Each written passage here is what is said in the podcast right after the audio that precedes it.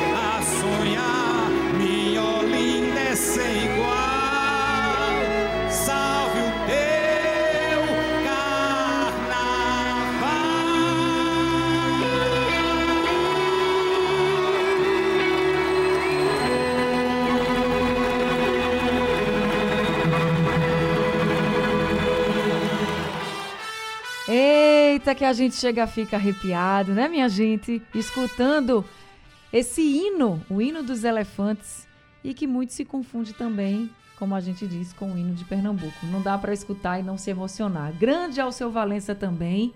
E na guitarra. Menino, que solo de guitarra. Eu já vou aqui abrir o consultório, que hoje é em clima de carnaval. E quando a gente fala de carnaval, a gente, claro que associa rapidamente ao frevo. E um dos nossos convidados hoje é Luiz Vinícius Maciel, historiador. Professor Luiz é analista de pesquisa do Passo do Frevo e está aqui com a gente. Professor Luiz, muito obrigada por estar aqui com a gente nesse consultório especial de hoje, em clima de carnaval. Boa tarde. Boa tarde, Anne. Eu que agradeço estar aqui com vocês. Acho que vai ser massa o papo. E que solo a gente acabou de ouvir, não é? Que solo. Paulo Rafael na guitarra, acho que não tem, não tem igual. Não tem igual, não tem igual. Mas, gente, nós também estamos hoje aqui com Felipe Domingues, que é historiador e professor da Universidade Católica de Pernambuco. Boa tarde, professor Felipe Domingues. Que bom tê-lo com a gente também. Muito boa tarde, Anne. Boa tarde, Luiz. Ouvintes, a gente vai ter uma conversa arretada aí sobre o ritmo tão marcante que é o frevo e demais ritmos do carnaval. Hoje nosso consultório vai conversar sobre o carnaval de Recife, de Olinda, esse carnaval de Pernambuco que a gente tanto ama, né? E claro que a base do nosso carnaval. Quando a gente pensa em carnaval, a gente lembra logo do frevo. Mas a gente tem de tudo no nosso carnaval. Tem frevo, tem maracatu, tem caboclinho, tem coco, tem tudo. Mas é porque realmente o frevo, ele é uma marca, uma característica muito forte do nosso carnaval, do nosso povo. E eu vou começar aqui perguntando para os nossos convidados de hoje. Quem começou primeiro esse carnaval que a gente conhece, com frevo na rua? Foi Olinda ou foi Recife? Vai lá, Luiz. Rapaz, é, é massa essa história porque tem um caminho da gente tentar contar a história do carnaval e da gente contar a história do frevo, né? Se a gente for pensar em carnaval, a gente vai voltar e muito, né? Na Pra- origem da festa, né? Exato, da festa carnaval e de onde é que vem esse nome. a- Isso, aí vai lá se reportar, pode chegar até a Babilônia com a inversão dos papéis, onde muitas vezes até o prisioneiro era liberto para exercer um cargo de nobreza e essa, essa utopia era feita e depois desfeita. Né? Quando chega né, a nossa, não a da Babilônia, né? a nossa quarta-feira de cinzas, né? Exato. quando as utopias vão se esvaindo. Mas a origem do carnaval tem a ver com o calendário católico. A Igreja Católica tentou é, é, disciplinar o carnaval ali no comecinho da Idade Média, mas depois viu que era uma, ma- uma manifestação tão forte, claro que tem uma origem pagã, né? as festas de Sa- Saturnália, né? que é um titã do, do tempo, em grego Cronos, né? daí vem cronômetro. Então, tinham as festas pagãs que a igreja tentou disciplinar. Quando viu que não dava, aí colocou no próprio calendário católico. Né? O nosso calendário é de Gregório Magno, que é um Papa Santo, São Gregório Magno, né? lá da, da Idade Média. Então, o carnaval está no calendário gregoriano, que é o nosso. Então, a igreja viu que não dava para fingir que não existia o fenômeno do carnaval. Exato. E aí essa data se firma né, nos, nos calendários, mas a- a- como o carnaval se expressa em diferentes lugares é muito diverso, né? Se a gente for hoje na Europa, você vai ter expressões de carnaval muito diversas do que a gente tem aqui no Brasil. Mas aí tentando pensar a história do frevo, que também é uma história que está dentro do carnaval, mas tem um caminho próprio também. Eu acho que se for para pensar em frevo especificamente, certamente dá para dizer que ele tem uma origem no Recife. E ainda mais localizada, se a gente for pensar no bairro de São José, né? Uhum. Porque se a gente for olhar para final do, do século XIX, né, 1890 e pouquinho ali, a gente está falando de um Brasil que tinha acabado de se tornar república, de um Brasil pós-abolição, né, de, de momento ali de final da, da, da escravização no Brasil. Então, o contexto social está muito diferente, né? As, as relações sociais estão mais tensas. Você está ali com uma população negra que tinha acabado de ser é, emancipada, pelo menos no papel, mas na, na prática ainda não. Tem muita cidadania a ser conquistada, né? Então, essas tensões estão no, no cotidiano. Então, é um carnaval que também vai estar vai tá atravessado por essas questões sociais muito tensas, né? O espaço da população mais pobre, o espaço da, da população mais rica, espaços fechados, abertos e tal.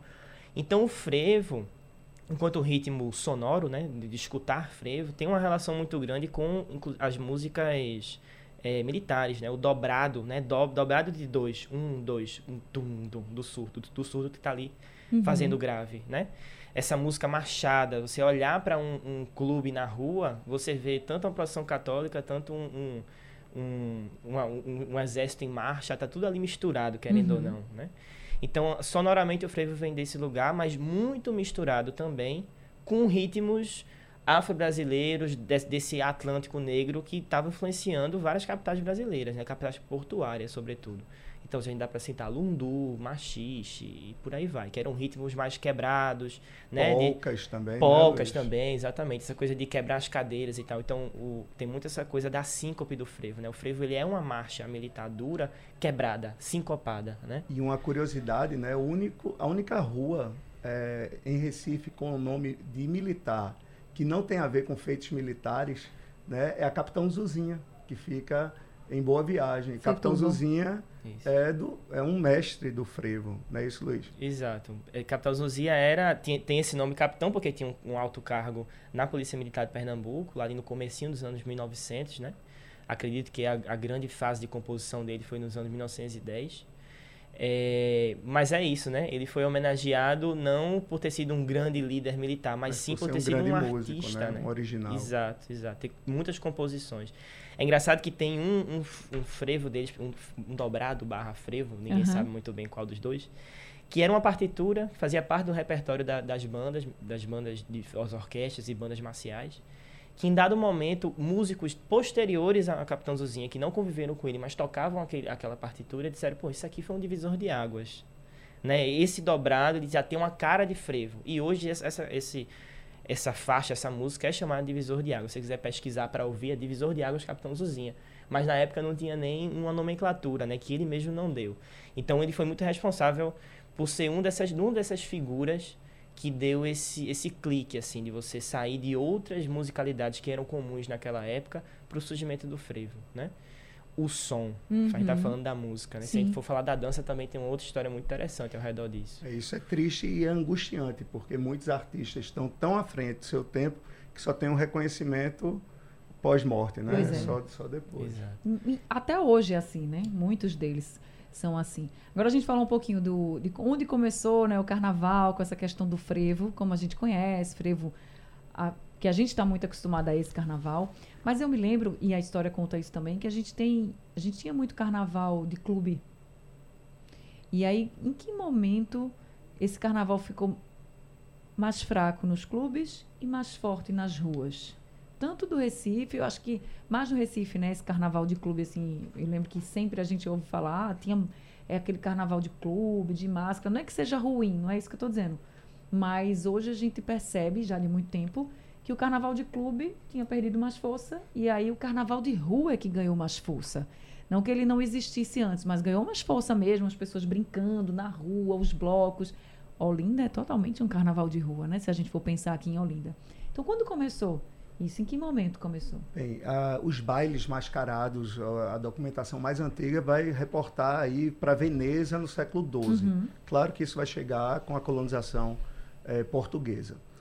O carnaval de clube, de baile, né, já vem de uma tradição francesa, dos bailes franceses, ali da segunda metade do século XIX, pegando a Belle Époque, né, a Bela Época, período de forte efervescência da arte e da ciência, né? ali entre a Guerra Franco-Prussiana de 1871 até estourar a Primeira Guerra Mundial.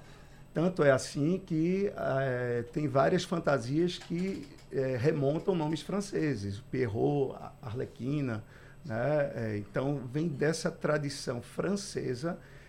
Se a gente pensar direitinho, os nossos avós e bisavós nas escolas, eles não estudavam inglês. A língua da época, o chique era falar francês. Né? Napoleão domina a Europa ali na- no começo do século XIX e vai levar a cultura francesa o império dele depois cai, mas eh, eh, a cultura va- vai reverberar. Então, vem de o carnaval de, de, de clube, né? de, de baile, vem muito forte da, da influência francesa, mas a gente também, em antropologia, trabalha, né, Luiz, com a ideia de circularidade cultural. Não existe uma cultura, um carnaval apenas erudito, apenas da elite, e um carnaval apenas do povo. A cultura circula. Então, esse carnaval dos bailes da elite, né, os populares viam essas pessoas né, passando nas ruas. Então, o erudito, né, o, o, o, o chique, né, o, el, o elitista, né, ele vai influenciar também o povo. Né? E o carnaval popular também influencia. Né? Então, na verdade, a cultura não está monolítica, ela não está blocada né? apenas em uma classe. A cultura está circulando. Até porque as pessoas que não iam para o carnaval de clube ou de baile, né, queriam brincar também, né? Queriam se divertir. Exato, e essa coisa da circularidade que o Felipe falou é interessante perceber, a coisa das figuras mesmo, assim, você olhar para uma agremiação, um clube, uma troça, que no Recife ainda é, leva em conta alguns elementos mais tradicionais, assim, quem carrega o estandarte está fantasiado de Luís XV, né, do Uhum. rei de Perfeito. França, que é uma figura muito ligada às aristocracias e às elites e tal, mas que é isso, né, tem muito essa, essa busca que não é porque você vem você olha para a história e percebe que um grupo é de um, de um grupo popular ou de um grupo é, negro do início do século XX no Brasil, no Recife, que os códigos não podem dialogar com o que vem da elite e vice-versa também, Uhum. né? Exatamente isso que o Felipe estava falando. Então, assim, você vai ter é, essas figuras fazendo parte desses cortejos, muito desejo por estar bem vestido, né? Essa coisa da... Uma figura que é muito comum na- na- nas agremiações de samba, que é o mestre-sala, por exemplo. Esse nome é mestre de sala, de salão, né? Então era a figura que ficava na porta, geralmente homem bem... Homens fortes, com respeito entre aquela comunidade, que controlava quem entrava, quem saía, tava de olho quem estava muito bêbado, ou se algum homem estava se engraçando por uma mulher casada. Então tem essas questões de moralidade envolvida também. E isso dentro de comunidades periféricas, né, marginalizadas. Que essas próprias comunidades também têm seus clubes, né? Se a gente for olhar, é, onde é que estão hoje várias agremiações, sedes, né, é, locais de baile, que antigamente ficavam no centro do Recife, mas por conta de vários processos de especulação imobiliária, gentrificação e tal, foram sendo espalhados pela cidade. Né? O Clube das Pais ele nasce no centro, hoje ele está em Campo Grande. O Batutas de São José está em Afogados, né? O Lenhadores do Recife hoje é no bairro da Mostardinha. Então, essa, essa expansão pela cidade também aconteceu muito e carregando também essa questão do salão, né? Você, obviamente, você vê no, no, desfile das agremiações de Recife, você vê a participação do Lenhadores, a participação do Clube das Pais, mas que também são agremiações que têm seus bailes internos, né? Que tem é, é, os, os, encontros do brega romântico, os uhum. encontros da seresta, os encontros de frevo, que tem inclusive orquestras próprias, coisas que muitas agremiações, inclusive, têm muita dificuldade de ter próprias orquestras e grupos de passistas próprios. Então, esses códigos, você, existe também o Clube Internacional, o Clube Português, com seus grandíssimos bailes, mas também bailes nas comunidades, nos salões das agremiações. Então, isso está muito cá, né? É interessante perceber isso. Como história é processo, houve a partir da década de 50 né, uma decadência do centro da cidade do Recife. Se a gente parar para pensar direitinho, né, onde ficavam os clubes né, mais é, elitistas, onde ficavam as melhores escolas de Recife, ficavam no centro da cidade. Mas a partir os, os, os principais hotéis, né, o Hotel Central, que fica na Manuel Borba, né, o primeiro arranha-céu uhum. de Recife, fundado em 1928, ficava no centro da cidade. Só que a partir da década de 50, com o aeroporto de Boa Viagem, os principais hotéis vão ficar na Zona Sul. Você pode ver que hoje as escolas né, da, da elite, a gente trabalha com educação, elas migraram do centro para a Zona Norte e para a Zona Sul. Então houve essa né, esse, esse esquecimento do centro, como diz Kleber Mendonça, né, em Retratos Fantasmas, né, parece que o centro da cidade foi abandonado como alguém que vai embora sem dar muita explicação, né? Uhum. E aí, gente, isso também influencia no carnaval, como disseram aqui os professores.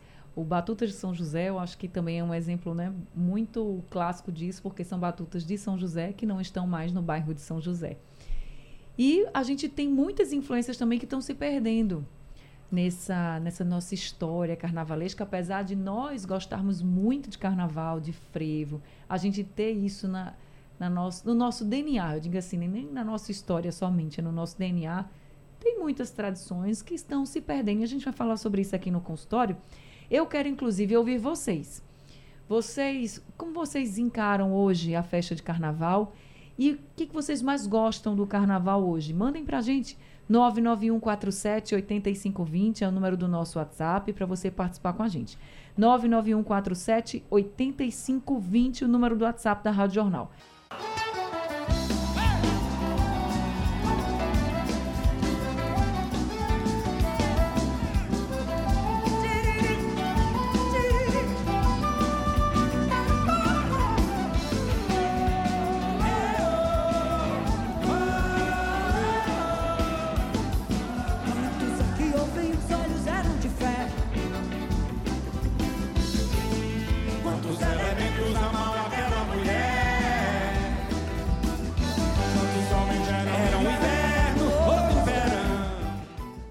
Eita, que o consultório hoje está especial, está em clima de carnaval. A gente está falando um pouco da história do carnaval aqui de Pernambuco, do Recife, de Olinda.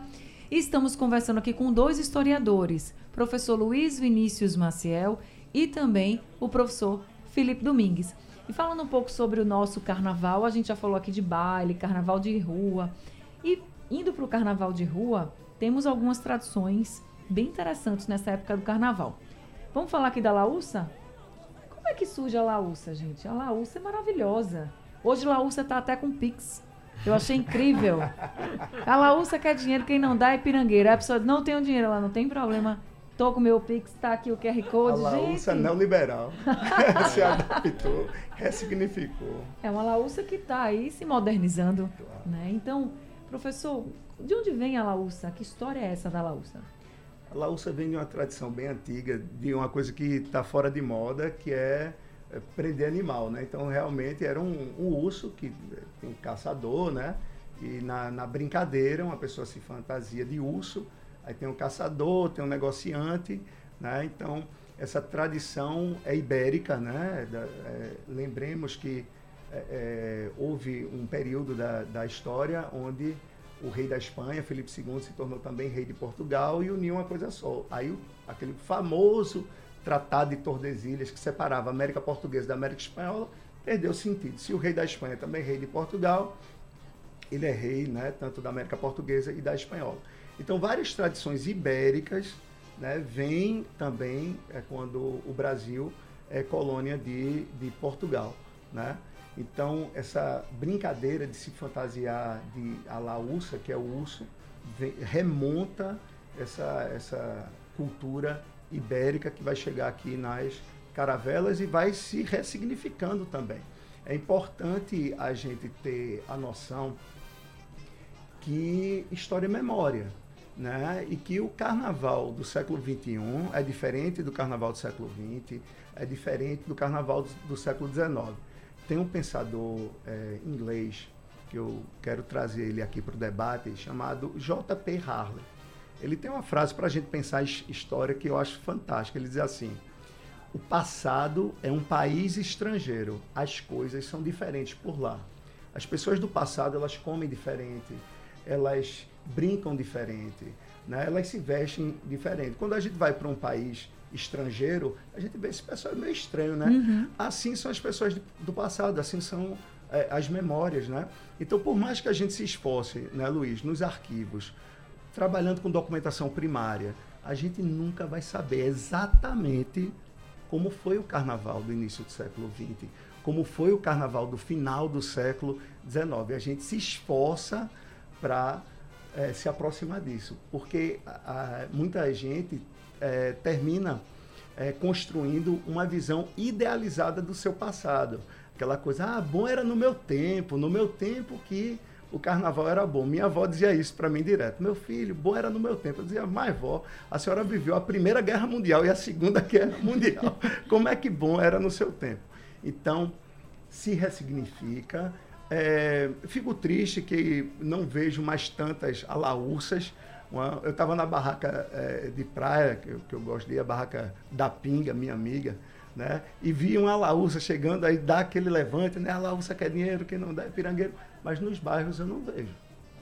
E era nesse ponto que eu queria chegar, porque a história é processo, a gente muda, de fato, né? A gente vai. A Laúcia mudou também, tá agora recebendo Pix.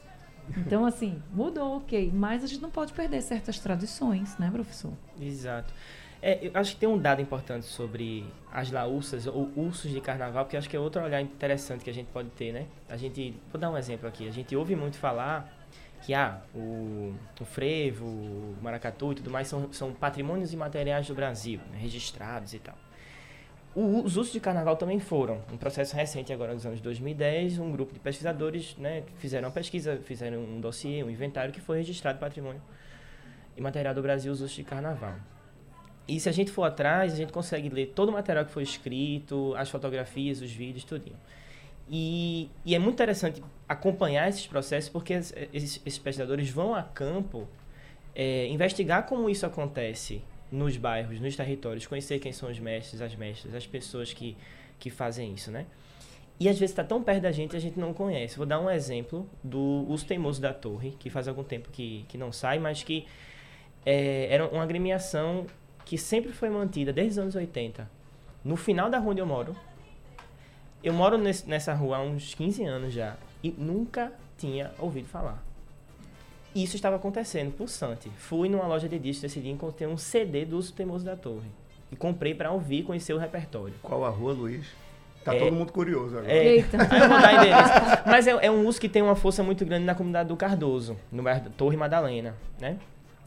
É, e é um exemplo dos muitos usos de carnaval que existe na região metropolitana do Recife. Inclusive, essa laúça que a gente vê na praia é uma redução, inclusive, dos usos, que são agremiações uhum. completas, né? Que tem uma placa, não é uhum. estandarte nem fabela, é uma placa, né? Escrito o nome e tal, com funções específicas, com uma bandinha, que, que inclusive tem um, um toque de caixa próximo do frevo, mas que os musicólogos e quem é sabido da música não sou tanto assim, entende que é uma, um ritmozinho levemente diferente do frevo. Então, tem, acho que é um convite mesmo, assim, e, e, e reconhecendo, inclusive, a minha ignorância sobre tudo que está aí fora e a nossa, né? Que tem muita coisa complexa acontecendo no âmbito da cultura e que às vezes a gente pode até cair nesse discurso meio sedutor de que as coisas estão se acabando, só que tem muita coisa acontecendo. Acho que falta a gente querer mesmo descobrir e isso fala muito até do repertório do frevo, por Treinar exemplo. o olhar, né? Treinar o olhar. Acho que pra gente pegar repertório de frevo, a gente tá aqui numa rádio, a gente poder fazer um levantamento, assim. Quais são as músicas que tocam? Quantas outras existem que talvez não toquem? Tá, Uhum. ampliar o nosso repertório, o nosso olhar e tá mais aguçado. Porque eu acho que no âmbito da cultura, por mais que a gente pense que no, no, no século XX, né, no nosso presente, o mercado influencia, a grana influencia, mas tem muita coisa viva ainda, sabe? Apesar de tudo isso, assim. É porque tem muita gente que trabalha para deixar tudo vivo, né? Exato. Por mais que, e, de fato, a gente vê alguns, algumas tradições se perdendo, de fato, mas também tem muita gente que é muito relisi- resiliente, Exato. que é muito guerreiro, muito guerreira e que está ali lutando para manter vivo. Manter viva aquela tradição dentro da sua família, dentro da sua comunidade, na sua rua, no seu bairro, enfim. Uma das coisas que eu cresci vendo as crianças fazerem, até o professor Felipe estava dizendo aqui, eram as bombas d'água. Fiz né? muitas. É, eu não fazia, não, mas meu irmão, meus primos faziam. E aí era para molhar todo mundo, né? Para molhar todo mundo. E a gente tinha esse costume em comunidades de brincar. O carnaval era a época de brincar jogando água um no outro. É, tinha gente que jogava lama, aí era ruim. Mas quando era água, era tranquilo. Quando é lama é bom. Não, é, peraí. Mas jogando água, tinha gente que jogava ovo no outro, jogava ovo na cabeça. E tinha umas coisas que já eram da minha época de infância. Melava de batom, exatamente. E hoje a gente já não vê mais tanto e por vários fatores. Mas o que é importante é que a gente mantenha essa nossa essência. Acho que a gente tem que manter essa nossa essência. E quanto mais as comunidades se envolverem para manterem a sua essência, manterem vivas essa nossa, esse nosso DNA, manter vivo esse nosso DNA do nosso carnaval, da nossa cultura, todo mundo só tem a ganhar.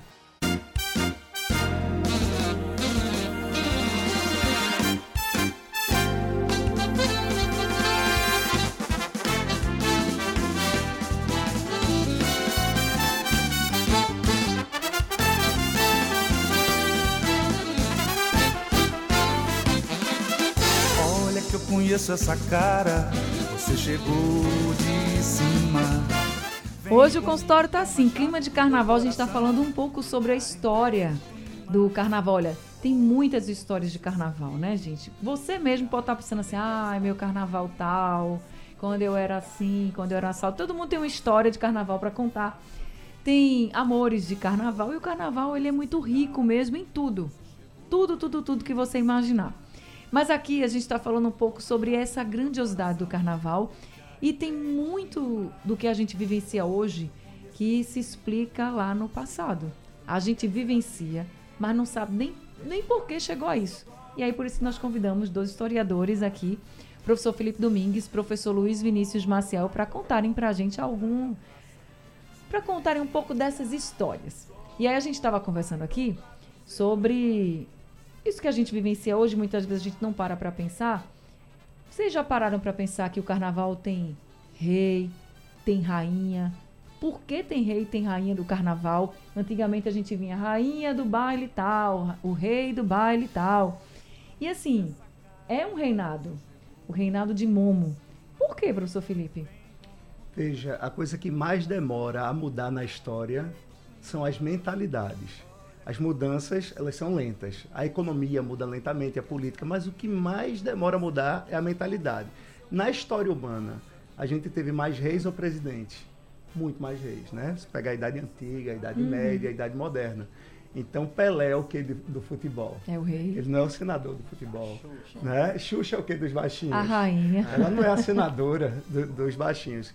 Então, isso, o reinado de Momo ele remonta à Idade Média, onde a função da nobreza era a guerra. Então, não é aquele rei tomando chá no Chateau de Versailles, no absolutismo, no final da Idade Moderna. O rei medieval ele é um guerreiro.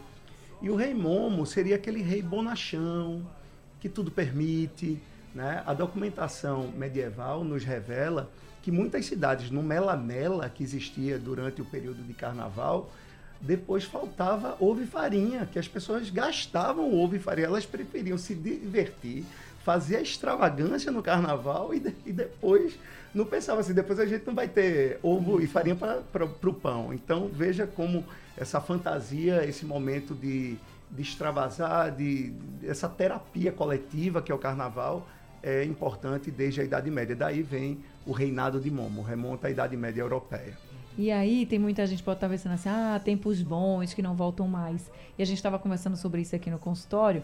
E o professor Luiz, ele é jovem, está vivendo aqui sua juventude, estava dizendo, ah, para mim agora o carnaval tá maravilhoso.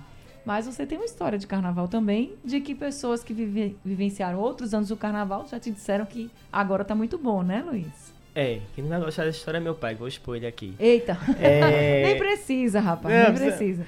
Não, mas é porque assim, eu, eu tenho um, um, colega de, da, de juventude de carnaval do meu pai que brincavam, brincaram juntos, na juventude fizeram muita extravagância, muita brincadeira e tal. E aí, vez ou outra, encontro ele pelas ladeiras e já me apresentei, sou filho de fulano. Ele, ah, que massa. E aí a gente fica brincando, assim, tirando onda com ele. Cadê teu pai? Tá em casa dormindo? Ele disse, é, porque hoje meu pai não brinca não tanto brinca mais, mais, né? né? E tem muito esse discurso assim, ah, no meu, tempo, no meu tempo é que era massa, era bom, agora não sei o quê. E, e coloca alguns empecilhos para sair na rua, no, na, na, festa hoje, né? Então, essa mesma pessoa, esse mesmo amigo dele, que vivenciou a juventude dele e brincou muito, chega para mim e diz assim, hoje é que tá bom. Sabe? E encontra comigo, confraterniza e brinca. E, e, inclusive tira onda com ele que não tá saindo de casa para ir curtir. Então é isso, as experiências são muito diversas, né? É, eu ia só voltar um pouquinho para esse gancho do reinado e pensar nessa coisa do, dos grandes símbolos, das grandes referências no carnaval. E pensar que a gente também está inventando novas, né? Se você for perguntar para qualquer criança, menino, menina, olindense, o que é que significa um boneco, um calunga para essa criança é uma coisa extraordinária, assim. Sabe? De, das crianças ficarem com frio na barriga, com borboleta no estômago, se tremendo, porque o, o homem vai passar, porque o John Travolta vai passar. E olha a, a referência, John Travolta é um ator de Sim. Hollywood, sabe? Mas que já é uma agremiação que tem décadas de história. Então é muito isso, assim, é, essa mitologia que se cria lá dentro mesmo, que o menino da, menino da tarde é filho da mulher do dia, com o homem da meia-noite. Então já é uma linhagem que se constrói ali mesmo, sabe? Então também essas mitologias, esses, esses símbolos, essas grandes referências estão se alterando também com o tempo, né? E você olhar para essas novas gerações quem, com quem estão dialogando, né? E você olhar para uma infância olindense, que é esse recorte que eu trouxe aqui uhum. para o debate, é, tem essa coisa de endeusar mesmo. Do, os reis são, não são chamados de reis e rainhas, mas assim, as grandes figuras são os bonecos, por exemplo, né? Os bonecos gigantes.